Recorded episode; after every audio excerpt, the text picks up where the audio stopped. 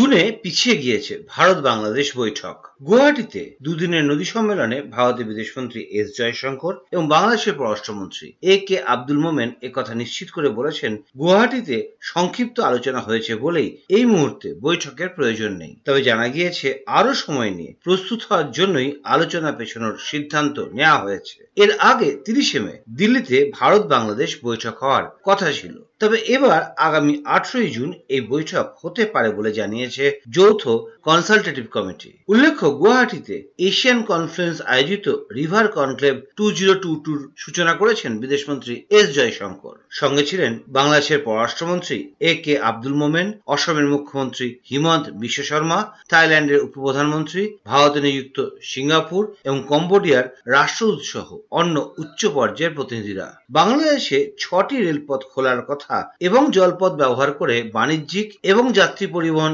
বৃদ্ধির কথা জানিয়েছেন পররাষ্ট্রমন্ত্রী Nadi is life, and it is but natural that human civilizations all developed on the banks of rivers.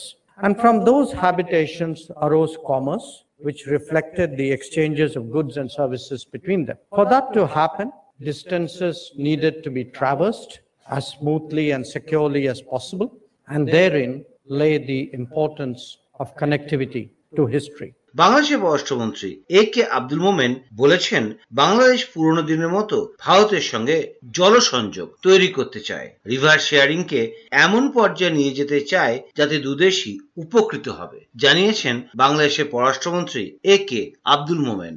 We are very please and we need to extend it to other states including in assam meghalaya arunachal everywhere. And that's why I'm here. We want to have develop a solid relationship with all the states of India.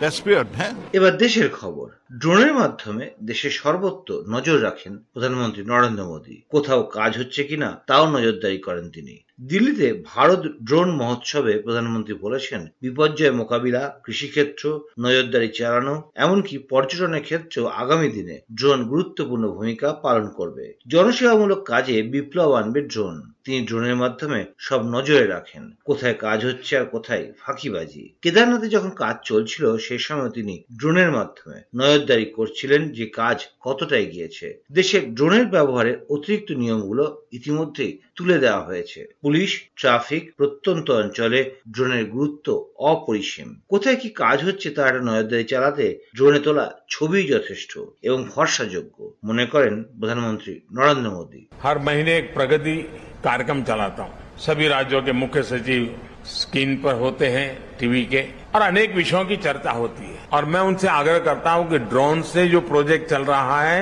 मुझे वहां का पूरा live demonstration दीजिए तो मैं बड़ी आसानी से चीज़ों को कोरिलेट करके वहां निर्णय करने की सुविधा बढ़ जाती है অন্যদিকে হিন্দির মতো তামিলকেও সরকারি ভাষা করা হোক প্রধানমন্ত্রী নরেন্দ্র মোদীর সামনেই এই দাবি করেছেন তামিলনাড়ু মুখ্যমন্ত্রী এম কে স্টালিন দু সালে রাজ্যে ক্ষমতায় আসার পর থেকে লাগাতার তামিলকে প্রশাসনিক এবং সরকারি ভাষা করার দাবি জানিয়ে আসছেন মুখ্যমন্ত্রী এম কে স্টালিন সেই দাবিকে চেন্নাইয়ের অনুষ্ঠান মঞ্চে প্রধানমন্ত্রী নরেন্দ্র মোদীর সামনে ফের একবার তুলে ধরেছেন তিনি তামিলনাড়ু মুখ্যমন্ত্রী বলেছেন তামিলকে মাদ্রাজ হাইকোর্টের সরকারি ভাষা করা হোক পাশাপাশি তিনি জাতীয় প্রবেশিকা এবং যোগ্যতা পরীক্ষা থেকে অব্যাহতি দেওয়ার জন্য তামিলনাড়ু বিধানসভায় পাশ করা বিলটিকে স্বীকৃতি দেওয়ার জন্য কেন্দ্রের কাছে আবেদন করেছেন এম কে স্টালিন বলেছেন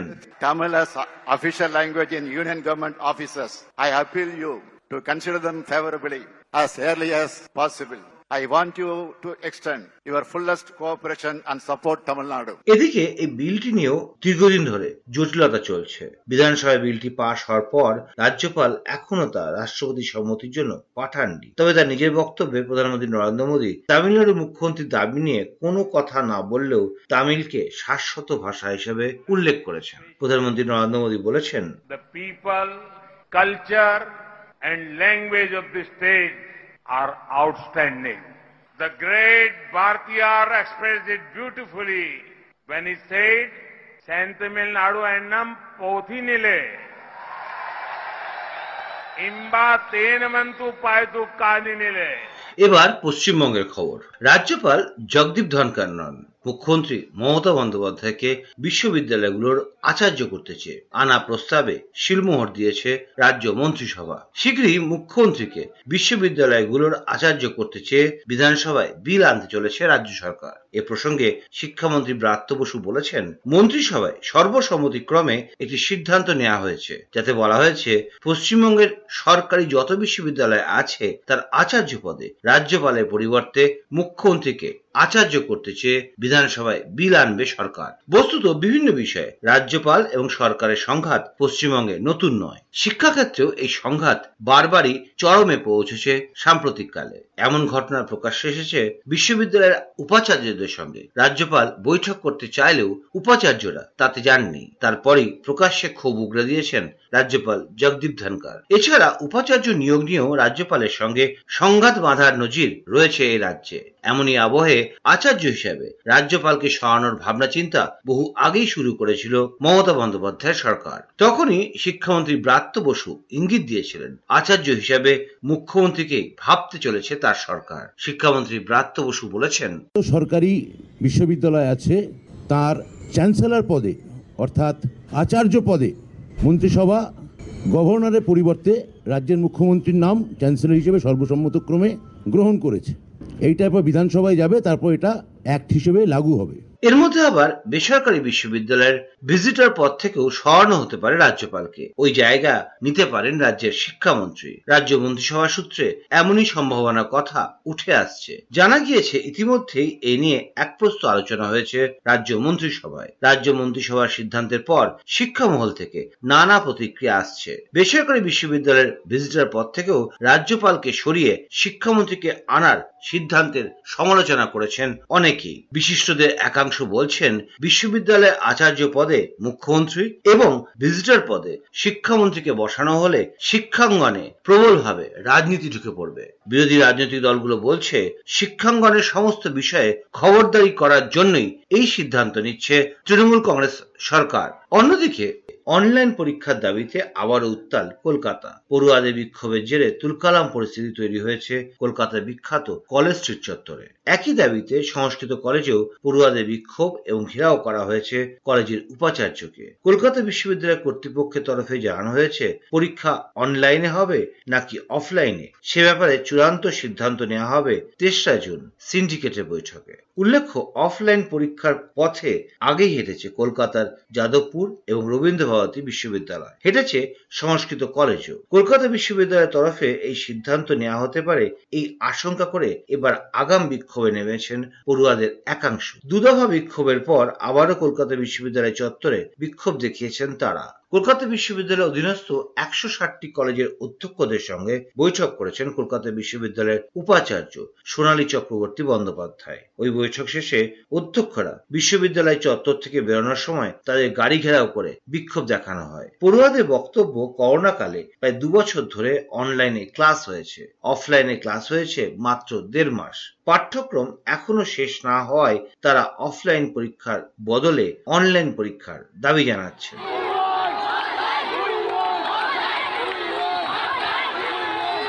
ক্যালকাটা ইউনিভার্সিটি বা আমাদের কাছে কারোর কাছে এনাফ টাইম নেই। আর যদি এনাফ টাইম থাকতো, তাহলে আজকে রাস্তায় বসতো না কেউ। আজকে যদি বলেন যে আমরা অফলাইন দাবি চাই হ্যাঁ চাই। যদি আমাদের এখন থেকে মানে জুন থেকে চার মাস যদি ক্লাস দেওয়া হয়, তাহলে আমরা এখানে আন্দোলন করতাম না। আজকে না আছে ইউনিভার্সিটির কাছে টাইম, না আছে আমাদের কাছে। কারণ পরবর্তীকালে এরা পাস আউট করবে, তাদের বিভিন্ন চাকরির ক্ষেত্রে, বিভিন্ন হায়ার স্টাডিজের ক্ষেত্রে তাদের প্রচণ্ডভাবে অসুবিধায় পড়তে হবে। আর বাংলাদেশ থেকে বেশ কয়েকটি কোম্পানি তৈরির নামে কয়েক হাজার কোটি টাকা জালিয়াতি করে কলকাতায় গা ঢাকা দিয়েছিলেন প্রশান্ত কুমার হালদার। অভিযুক্ত পি কে হালদার, তার দুই ভাই সহ ছয় সহযোগীকে। সাতই জুন পর্যন্ত পুলিশ হেফাজতের নির্দেশ দিয়েছে কলকাতার ব্যাংশাল কোর্ট। এনফোর্সমেন্ট ডাইরেক্টরেট বা ইডির তরফে ব্যাংশাল কোর্টে অভিযুক্তদের তোলা হলে বিচারপতি এগারো দিনে জেল হেফাজতের নির্দেশ দিয়েছেন। হালদার ব্রাদার্স, আমানা সুলতানা, ওরফে সৌমি হালদার সহ ছয় অভিযুক্তদের বিরুদ্ধে prevention of money laundering act বা অবৈধভাবে অর্থ পাচারের অভিযোগে মামলা করেছে ইডি এর আগে চোদ্দই মে এনফোর্সমেন্ট ডাইরেক্টরেট বা ইডি পি কে হালদারকে অশোকনগর থেকে গ্রেপ্তার করে। বাংলাদেশের নাগরিক হওয়া সত্ত্বেও প্রশান্ত কুমার হালদার নাম হারিয়ে শিবশঙ্কর হালদার হয়ে পশ্চিমবঙ্গে থাকছিলেন বলে অভিযোগ। এদিকে অভিযুক্ত পি কে হালদারদের ফেরতের জন্য ভারত এবং বাংলাদেশের মধ্যে কূটনৈতিক উদ্যোগ শুরু হয়েছে। আদালতে সওয়াল জবাবের পর আইনজীবীদের কাছে প্রশ্নে বিষয়টি উঠে এসেছে। ইডির আইনজীবী অরিজিৎ চক্রবর্তী জানিয়েছেন, আমরা অলরেডি এমন অনেক কিছু পেয়েছি যার থেকে বোঝা যাচ্ছে যে ভারতবর্ষে এই প্রতারণার জাল পিকে হালদার এবং তার সহযোগীরা ছড়িয়েছিলেন এবং তা থেকে যে বিপুল পরিমাণে সম্পত্তির সন্ধান আমরা পেয়েছি এখনও পর্যন্ত ইডি পেয়েছে, তার কোনো source of income PK Haldar বা তার অ্যাসোসিয়েটসরা দেখাতে পারেনি। এই বিপুল সম্পত্তি নিয়েই এখন অনুসন্ধান চলছে। আর শেষ খবর সুপারস্টার শাহরুখ খানের ছেলে আরিয়ান খানকে বেকসুর খালাস দিয়েছে কেন্দ্রীয় মাদক নিয়ন্ত্রক সংস্থা বা এনসিবি। সংস্থার চার্জশিটে বলা হয়েছে, শাহরুখ খানের ছেলের কাছে কোনো মাদক পাওয়া যায়নি। গত বছর অক্টোবর মাসে প্রমোত্তরিতে পার্টি চলাকালীন অভিযান চালায় এনসিবি। আরিয়ান এবং তার দুই বন্ধুকে সেখান থেকে তুলে নিয়ে যাওয়া হয়। বেশ কিছুদিন জেলে কাটানোর পর জামিনে ছাড়া পান তারকা সন্তান আরিয়ান খান। কিন্তু এবার চার্জশিটে নাম নেই আরিয়ান খান সহ ছজনের। এদের কারোর বিরুদ্ধেই নাকি তেমন কোনো তথ্য প্রমাণ মেলেনি।